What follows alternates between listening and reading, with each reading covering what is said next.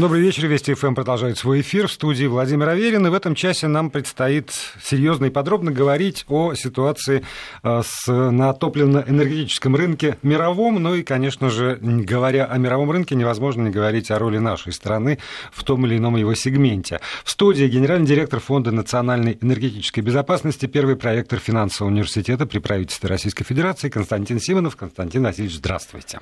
Добрый вечер, Владимир. У нас довольно э, такая обширная повестка дня, но давайте по порядку начнем. И начнем э, со сделки, которую все-таки заключила польская сторона по поставкам сжиженного природного газа из Соединенных Штатов Америки. Мы с вами уже говорили о, о том, что эта сделка намечается, даже говорили вы о экономической нецелесообразности этих поставок сжиженного газа из Соединенных Штатов Америки, но тем не менее вот теперь контракт пятилетний заключен, поставки э, должны начаться уже в 2018 году, и в одном из э, изданий я увидел такой заголовок «Грустные времена для «Газпрома». Польшу согреет американский газ».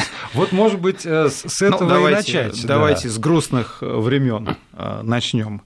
Десять лет я слышу о том, что российский газ вот буквально завтра начнет терять свои позиции в Европе. И американский СПГ – это далеко не первая грустная в кавычках новость, э, которую нам продают.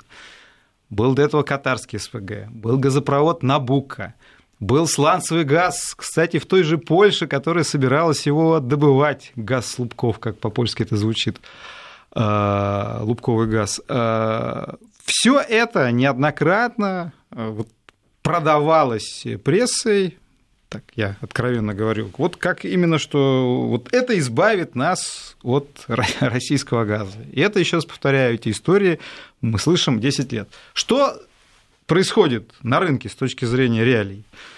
Э, а происходит то, что несмотря на сложную политическую конъюнктуру, несмотря на наличие таких государств, как Польша, э, которая открыто предлагает не покупать российский газ Просто по политическим мотивам, потому что он опасный. Ну, вы знаете, вот на той неделе были громкие заявления министра иностранных дел Польши, который сказал, давайте мы откажемся от Северного потока-2, потому что это очень плохой проект. И Польша будет всем доказывать, поверьте, что это очень плохой проект, от него надо отказаться. Почему надо отказаться?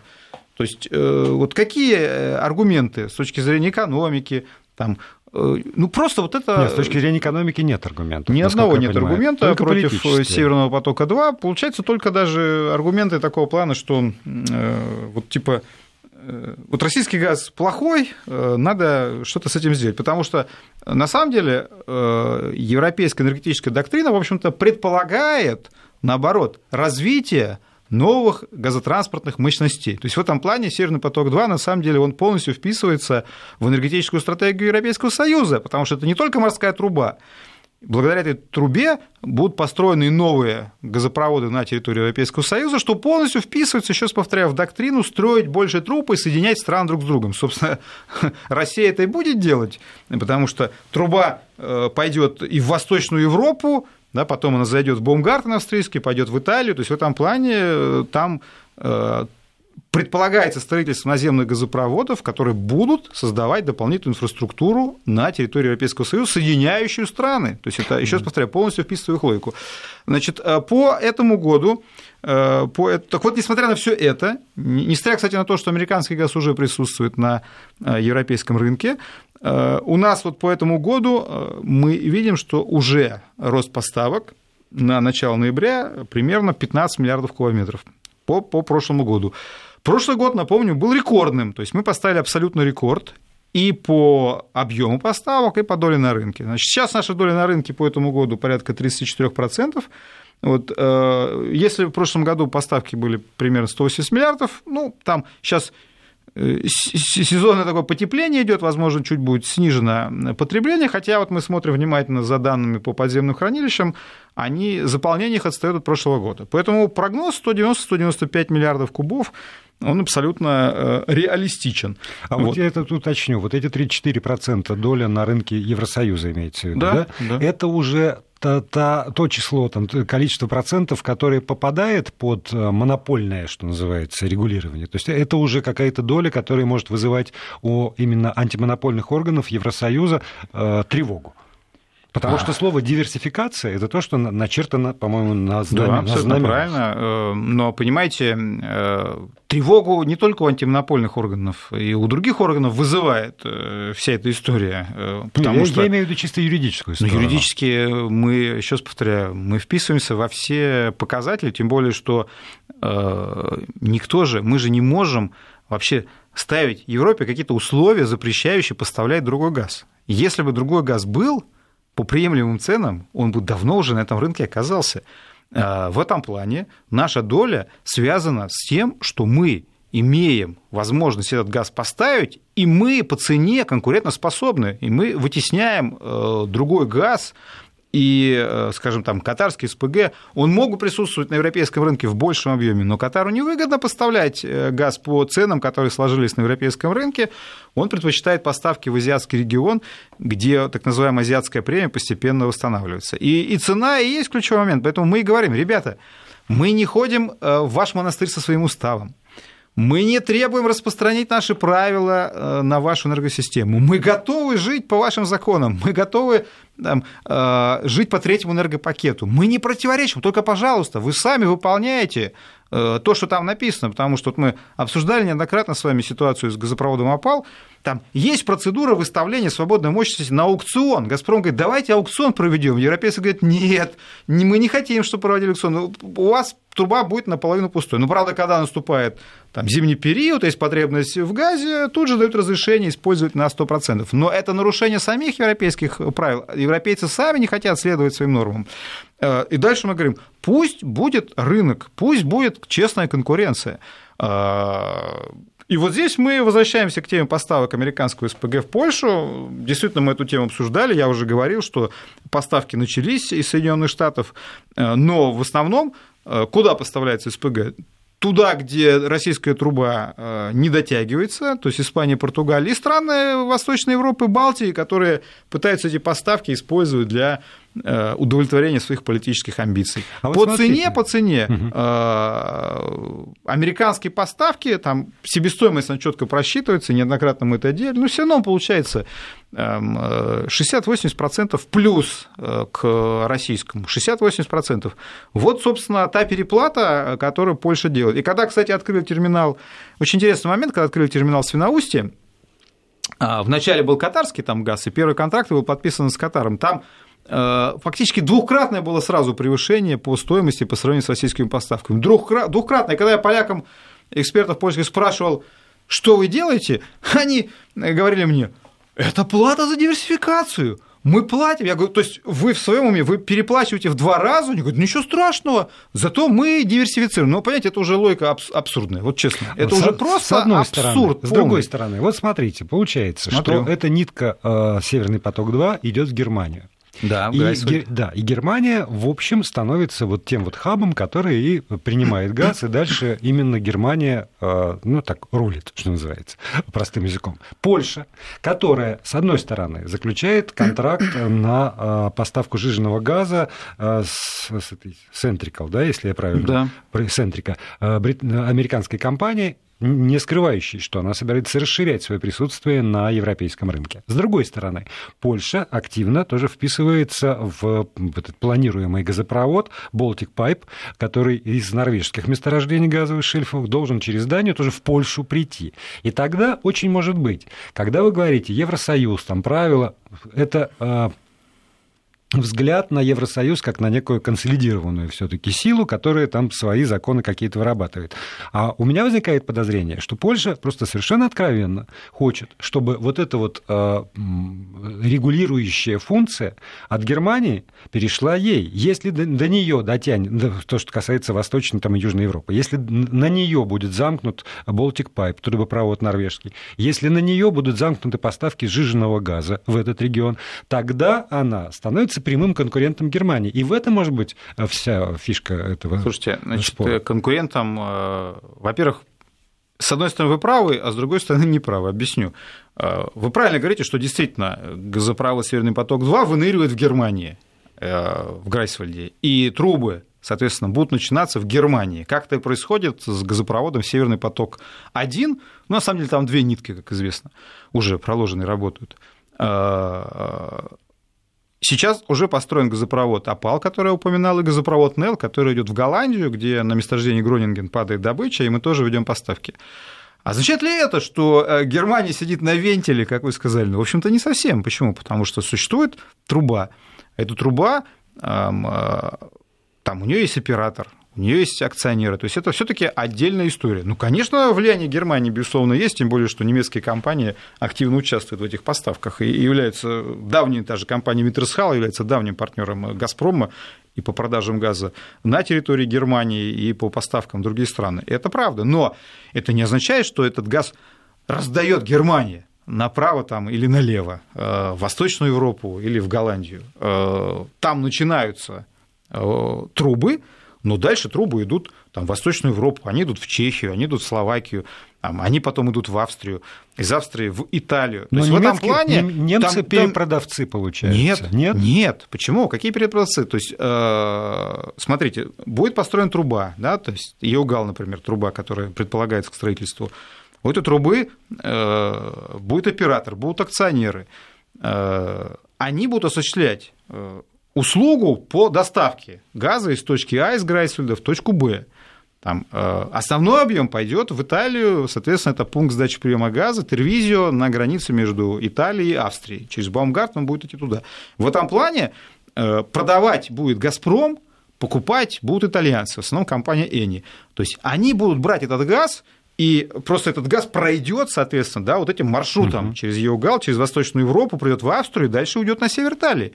Э, это не Германия продает газ. Продает Тогда... газ мы, покупают итальянцы, то есть продает Газпром, покупает Эни. Тогда может быть э, это наличие такой трубы, например, создает э, какие-то дополнительные рабочие места в больших количествах, Нет. загрузку экономики. Конечно, все равно труба у, лежит у Польши, по немецкой территории. Я, я там, ищу да. просто у Польши какой-то вот интерес помимо чисто политического, корыстный интерес, который Слушайте, действительно Польшу смотрите, втягивает в эту игру. Если бы Польша мысль теми дай бог, понимаете, если поляки мыслили экономическими категориями, и вы пытаетесь найти у них э, эту да. экономическую логику, я ее найти не могу. Я был бы счастлив, если бы она там была. Но если, понимаете, если бы они мыслили экономическими категориями, что они должны были сделать в первую очередь? Они должны были подумать, где им взять дополнительный объем дешевого газа, чтобы иметь возможность продавать его в другие страны, если уж они хотели стать хабом балтийским. Э, в этом плане они ищут возможность найти самый дорогой газ – но действительно Польша довольно активно продвигает там разные идеи.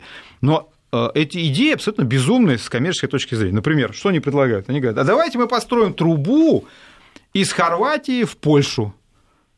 А зачем? А вот мы соединим э, наш СПГ-завод с хорватским СПГ-заводом. Во-первых, в Хорватии никакого завода нет. Его начинали строить, закрыли, потому что он абсолютно нерентабелен. Хорватия, между прочим, которые тоже там на уши э, сели еще до того, как она в Европейский Союз вошла, и сказали, там, долгосрочные контракты не нужны, русский газ не нужен. Она послушала, а, не стала продлять договор. Польша тоже собирается за 2 года не продлять договор с «Газпромом». Хорватия не продлила договор с «Газпромом», отказался от долгосрочных контрактов, и потом выяснила, что там, в зимний период нужных объемов на рынке нет, газ оказывается дорогой. И вот этим летом Хорватия Э, подписала новый договор с «Газпромом», долгосрочный, и опять вернулась э, к «Газпрому» как поставщику спустя несколько лет, потому что помыкалась с этой новой политикой, от СПГ-терминала она отказалась, сейчас ей говорят, нет, давайте все таки построим. А зачем? Какой смысл? Э, получать дорогой газ, и что с ним дальше делать? Вести в Польшу, где тоже есть терминал? То есть, понимаете, а еще там еще более гениальная идея, так называемое Троеморье, а давайте еще на Украине построим СПГ-терминал под Одессой и построим трубы из Польши на Украину, в Хорватию. Зачем? Какой, что за бред? А на Украине э, какой там СПГ окажется? Тоже американский? По какой цене он там будет? Я напомню, что это мечта э, всех последних президентов Украины построить СПГ-терминал под Одессой. И при Януковиче э, была просто смешная история, о которой забыли, когда они нашли испанскую компанию, которая будет строить этот терминал, и подписали договор, а потом выяснилось, что мужик, который от испанской компании подписывает договор, вообще к ней никакого отношения не имеет. Он вообще там какой-то аферист, горнолыжный инструктор из Австрии, и испанцы на следующий день написали, ребята, а кто, кто подписывал договор-то от нас? Мы этого мужика вообще не знаем.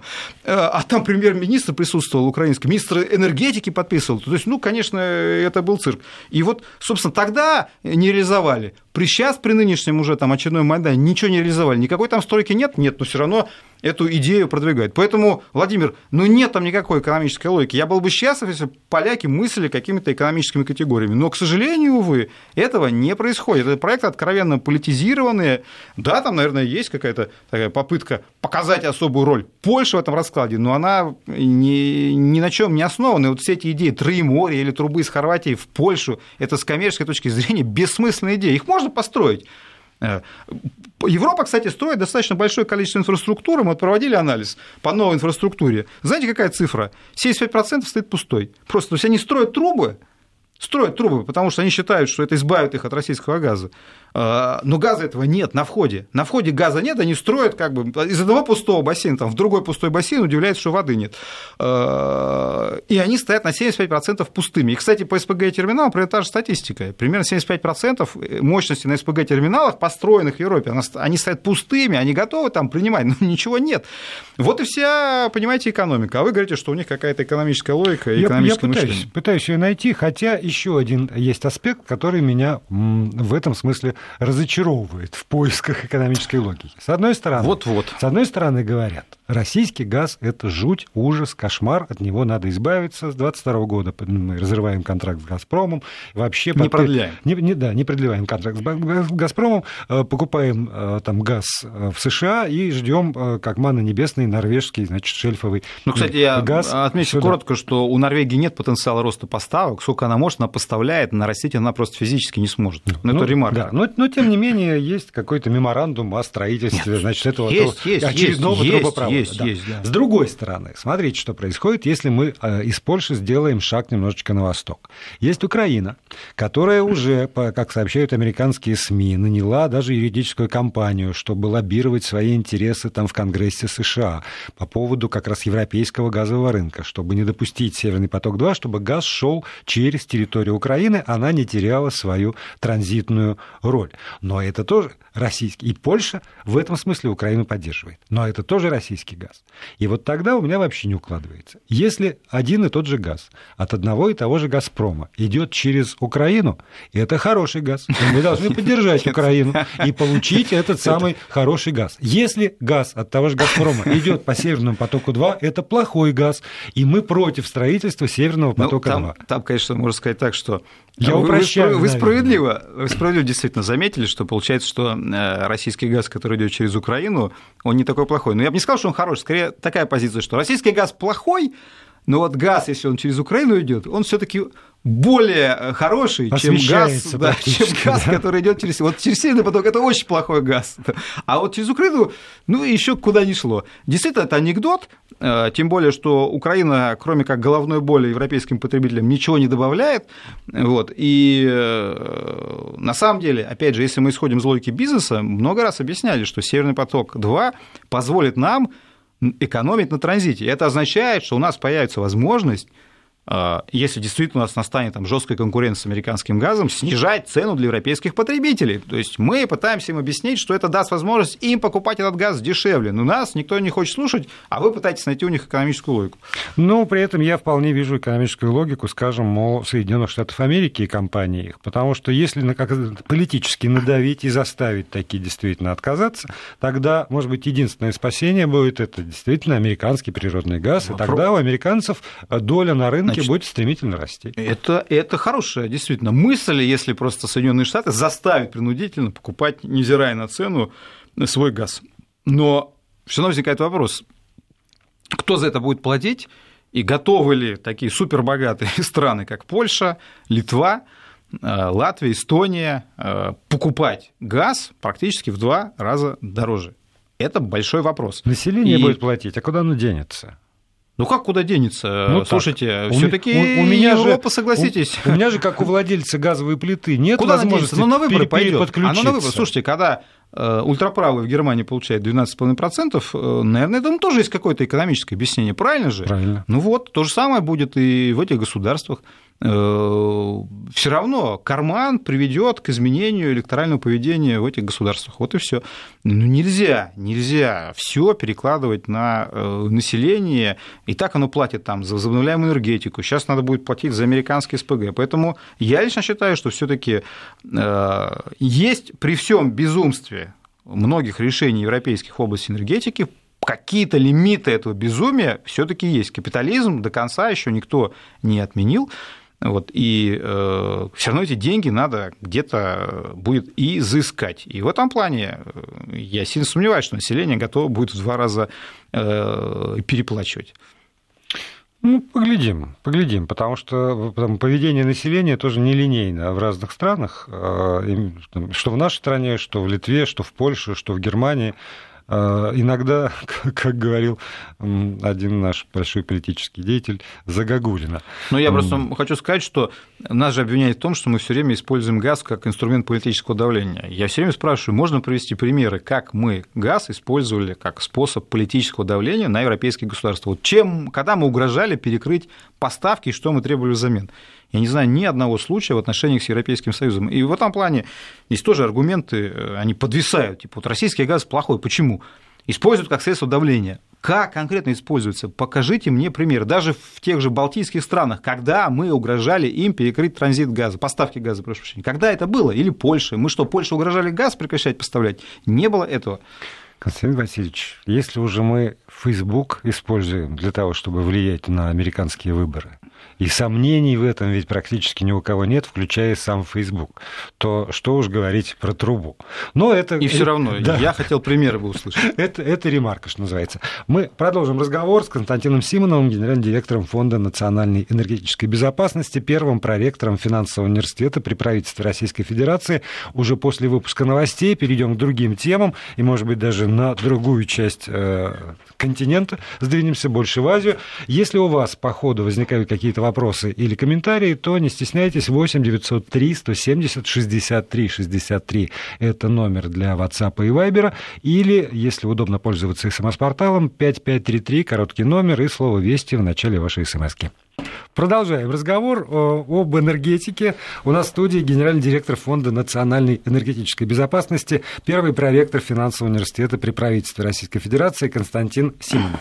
Теперь Константин Васильевич примерно с тем же э, подзаголовком «Грустные времена для «Газпрома», но только переносимся уже в Азию. И э, вот почему. Китай и США подписали соглашение о развитии завода по производству жиженного природного газа на Аляске. 43 миллиарда долларов э, оценивается проект, при этом Китай 75% финансирования предоставляет, и некоторые эксперты пишут, этот проект станет конкурентным российской силой Сибири которую тянет «Газпром», и, соответственно, тоже все планы «Газпрома» по поставкам газа в Китай э, буквально, ну, если не обнуляются, то сильно корректируются. Да, еще, еще одна веселая байка. Ну, начнем с чего? Начнем, наверное, с цифры 43 миллиарда, которая подается в том числе и в российских прессах как чудовищная сумма. И вот вы правильно говорите, говорят, вот смотрите, пусть «Газпром» учится, какие контракты надо подписывать, аж на 43 миллиарда да, долларов. На, на, на фоне только... каких-то 17 э, миллиардов. Э, Нет, на фоне каких-то 400 миллиардов долларов. Я просто напомню, что когда в мае 2014 года был подписан контракт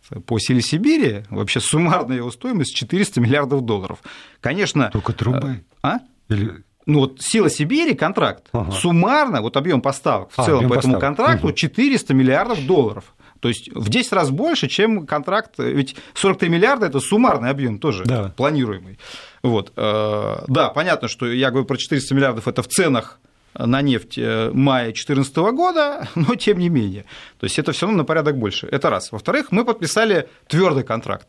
То есть у Китая есть обязательство этот газ покупать. То, что подписано во время визита Трампа в Китай, это меморандум о намерениях. Китайцы такие меморандумы подписывают пачками. Поэтому вот у вас тут такой анонс был занятный, что есть передача, которая рассказывает про то, значит, что шумели, шумели, шумели, а потом, как вот лихорадка Эбола, шумели, шумели, а потом раз, и куда-то делось, и не лихорадки, ничего. Вот э, давайте э, встретимся через год и выясним, что происходит с этим аляскинским СПГ. У меня такое полное ощущение, что э, китайцы решили сделать красиво, что называется, Трампу, который очень любит подписывать гигантские контракты. Вот саудитами, я напомню, контракт подписал тоже какую-то чудовищную поставку оружия, пока что-то не видно этих поставок. Ну и тоже сказали, давай подпишем ты же любишь энергетику, давай по СПГ. Не вопрос. Меморандум, пожалуйста. Они, кстати, еще подписали меморандум по добыче газа в Вирджинии, Э, опять тоже странно, зачем добывать газ в Вирджинии, если потом э, собираетесь там, э, из Аляски его вывозить. То есть очень странное соглашение в реальности, и есть все основания думать, что это просто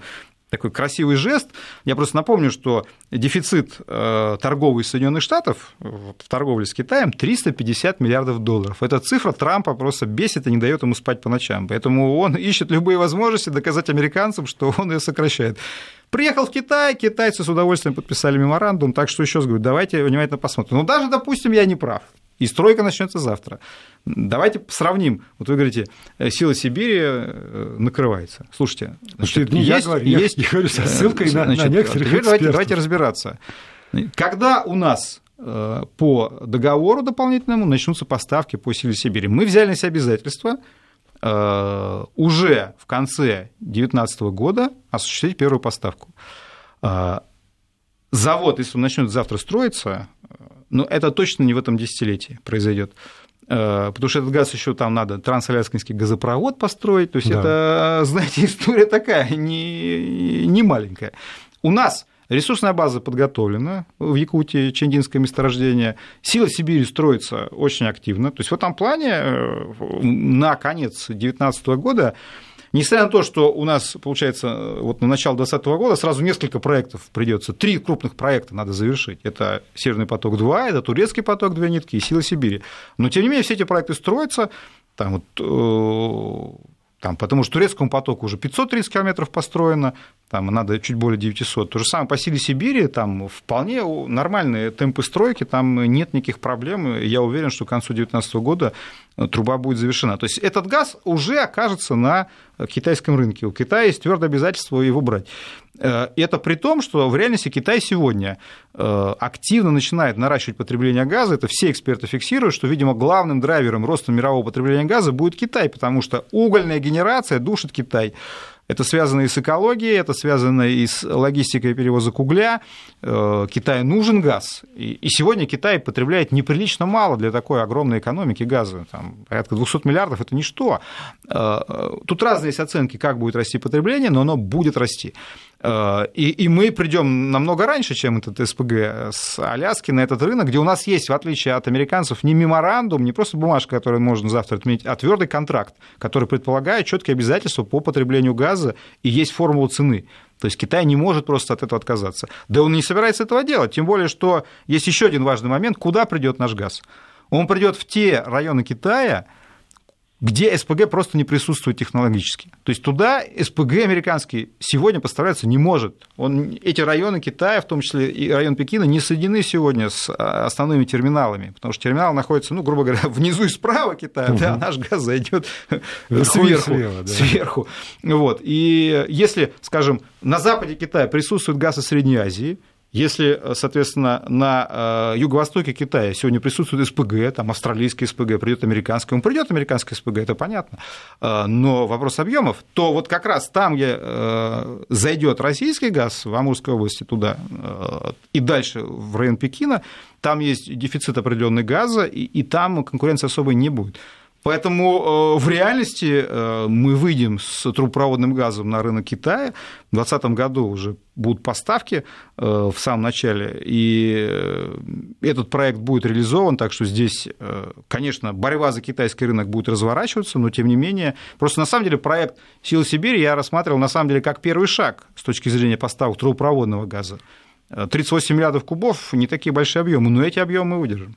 А скажите, пожалуйста, китайская сторона же должна построить э, ну, принимающую нитку Она, она этим занимается? Да, она должна построить, как вы сказали, принимающую нитку, это правда. Она этим занимается, и тут есть, возможно, определенные нюансы.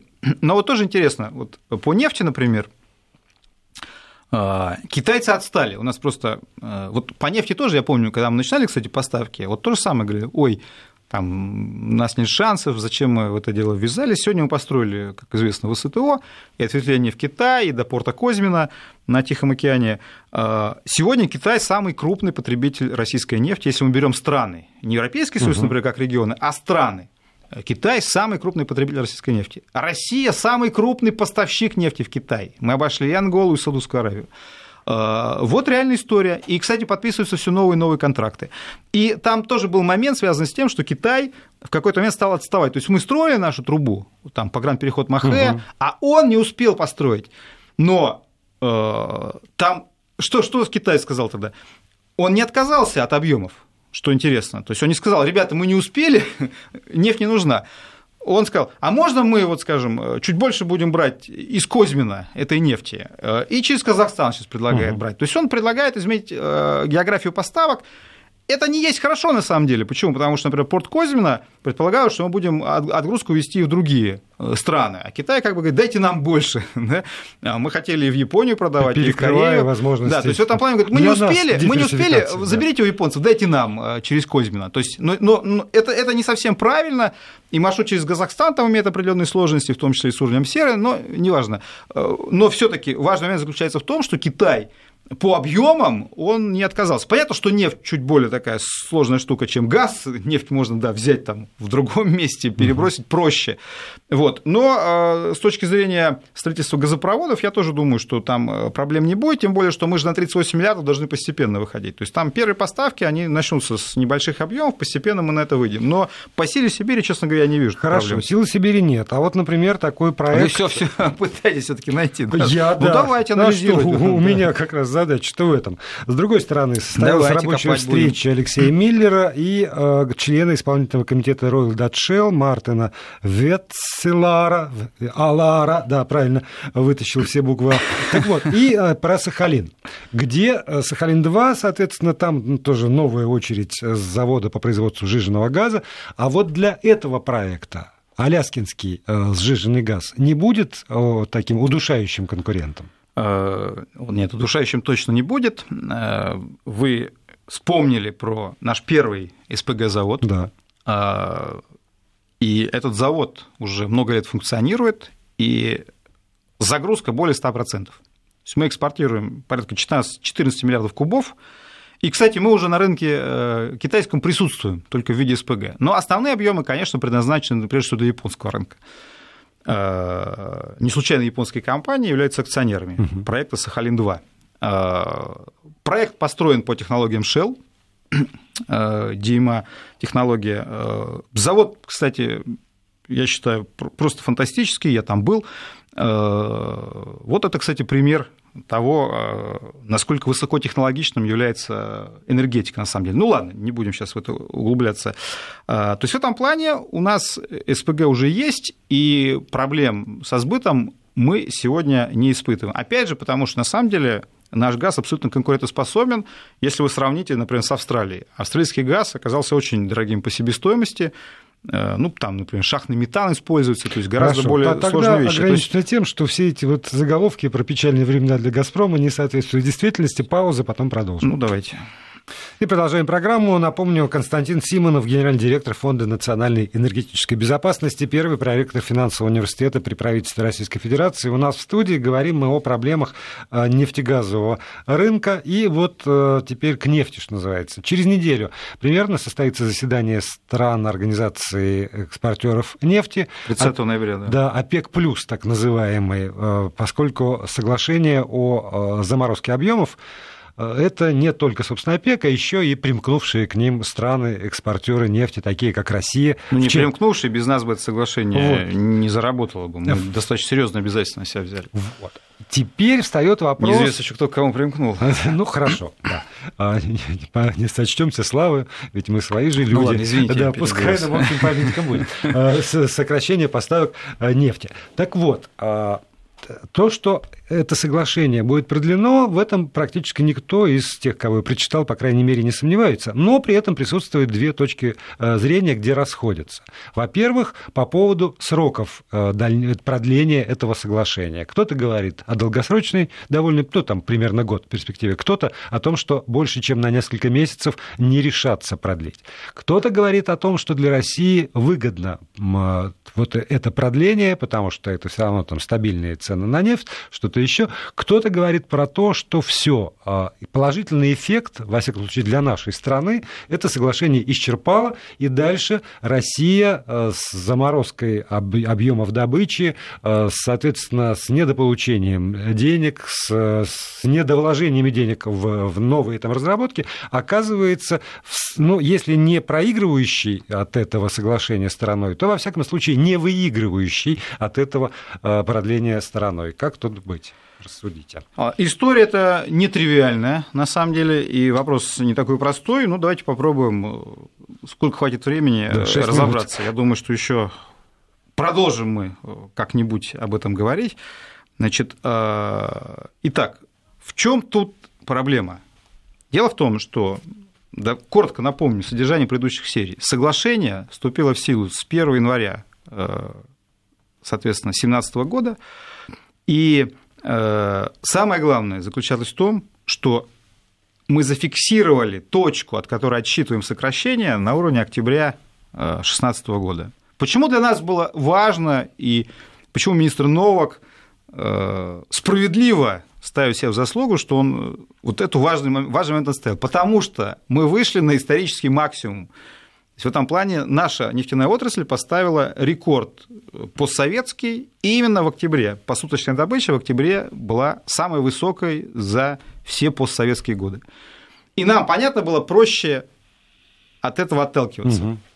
В чем тут хитрость? Вот просто люди, может быть, которые не так внимательно следят за рынком, и узнают, например, что мы по итогам 2017 года добычу увеличили, а это так и будет, я уже смело могу сказать. То есть у нас добыча по году вырастет к 2016 году. Они зададут вопрос, а как же так? Мы же взяли на себя обязательство сокращать. Как же она выросла? А все очень просто. То есть начало 2016 года было не таким позитивным с точки зрения роста. Рост начался как раз во второй половине года, и мы в октябре вышли на пик. Угу. И поскольку откладывали мы от этого пика, у нас, получается, начало года э, было по добыче не таким существенным. То есть, понимаете, мы от, от пика 300 а, тысяч а, отмотали, и, да, а и... в начале года мы спокойно, получается, увеличивали Нет, там... год к году. Да, год году. Единицы измерения суточная добыча. Да? Ну, там Или... суточно, взяли суточную угу. добычу, как раз октябрьскую, еще смотря, поскольку мы росли и к октябрю вышли, да. мы от этого, от этого пика да. Отступили, есть, но год к году да. у нас добыча вырастет. Но э, возникает вопрос, а дальше-то что будет? Вот этот трюк э, второй раз уже проделать не получится, конечно, потому что, да, 2017 год будет более благополучным с точки зрения добычи, мы вырастем даже, да, и, между прочим, все обязательства выполним при этом. Но вот, скажем, уже в 2018 году если мы на год продлим эту сделку, нам реально придется идти на сокращение добычи.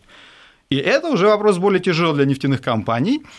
И вот сейчас идет такое достаточно серьезное обсуждение. Ну, о его серьезности говорит тот факт, что 15 ноября было одно совещание у министра энергетики, и вот э, на этой неделе снова еще одно совещание будет. Это означает, что действительно разговор идет, и там разные точки зрения высказываются. Ну, потому что надо успеть до 30-го консолидированную да, позицию там... выбрать. Но раз 15-го собрались, не решили, значит, там действительно разные точки зрения Даже называются конкретные компании, ну, которые, да, не, которые без энтузиазма Да, абсолютно правильно. Ну, и даже некоторые компании говорят, мы вынуждены будем останавливать проекты. И там как бы...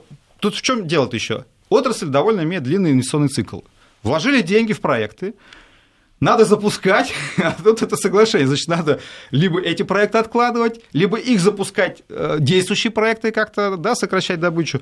В этом плане, да, нефтяные компании, они научились действовать, там есть система льгот, они там какие-то выводят, какие-то оставляют, но, тем не менее, дальше, конечно, э, вопросов будет все больше. Тем более, там есть определенные моменты, связанные, например, с тем, что Соединенные Штаты в этой сделке не участвуют, но когда цена уходит там за 60, они с удовольствием наращивают добычу сланца. И сейчас вот выходит там, ну, они чуть-чуть, конечно, преувеличенные прогнозы, э, но тем не менее говорится о том, что Соединенные Штаты скоро там обгонят Россию в Саудовской Аравии, если Россия и Саудовская Аравия будут продолжать вот в этой сделке да. участвовать. То есть они будут наращивать, плюс Канада еще есть, Тем более, о которой что часто забывают. Оценки, насколько вот я тоже читал, оценок более-менее, а, ну, как бы э, консолидированных, совпадающих нет. Кто-то называет одни объемы ну, добычи, кто-то ну, в десятки вообще, раз больше. Это, это тоже один из парадоксов, что, казалось бы, одна из э, ведущих отраслей, а по большому счету глобальной аналитики честной мы не видим. Но это отдельный сюжет абсолютно. И прогнозов честных мы не видим. И те структуры, которые делают прогнозы, они все время ошибаются, но, но все равно их продолжают цитировать десятилетиями,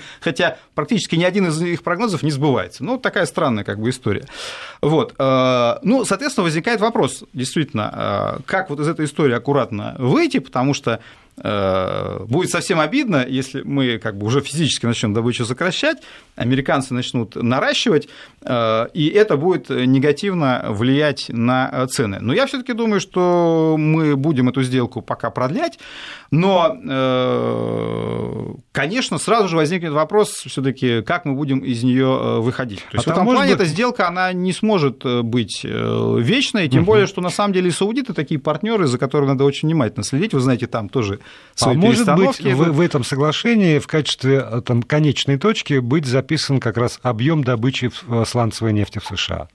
А и... как там он может быть? Ну, там, а, до, вы имеете в виду, до, до какого-то объема. Если Америка превышает, то соглашение да. перестает действовать? Ну, ну да. То есть они, ну, это интересная, там, интересная мысль зафиксировать там, соглашение, что если Соединенные Штаты превысят какой-то объем, там, там 10-20, то... неважно сейчас, я с потолка беру цифры. Ну, в принципе, на самом деле, э, насколько я знаю, на переговорах такая идея не возникает, но я думаю, что вот вы правы. Вы правы в том вот. плане, что либо вот так напрямую, но тем не менее все равно я Америку думаю, что в голове держать придется. Те, кто там занимается кастингом переговорщиков, услышали нашу программу. Да, мне остается только поблагодарить. Покупать билет в Вену на 30 число. Константина Симонова за эту программу, этот разговор.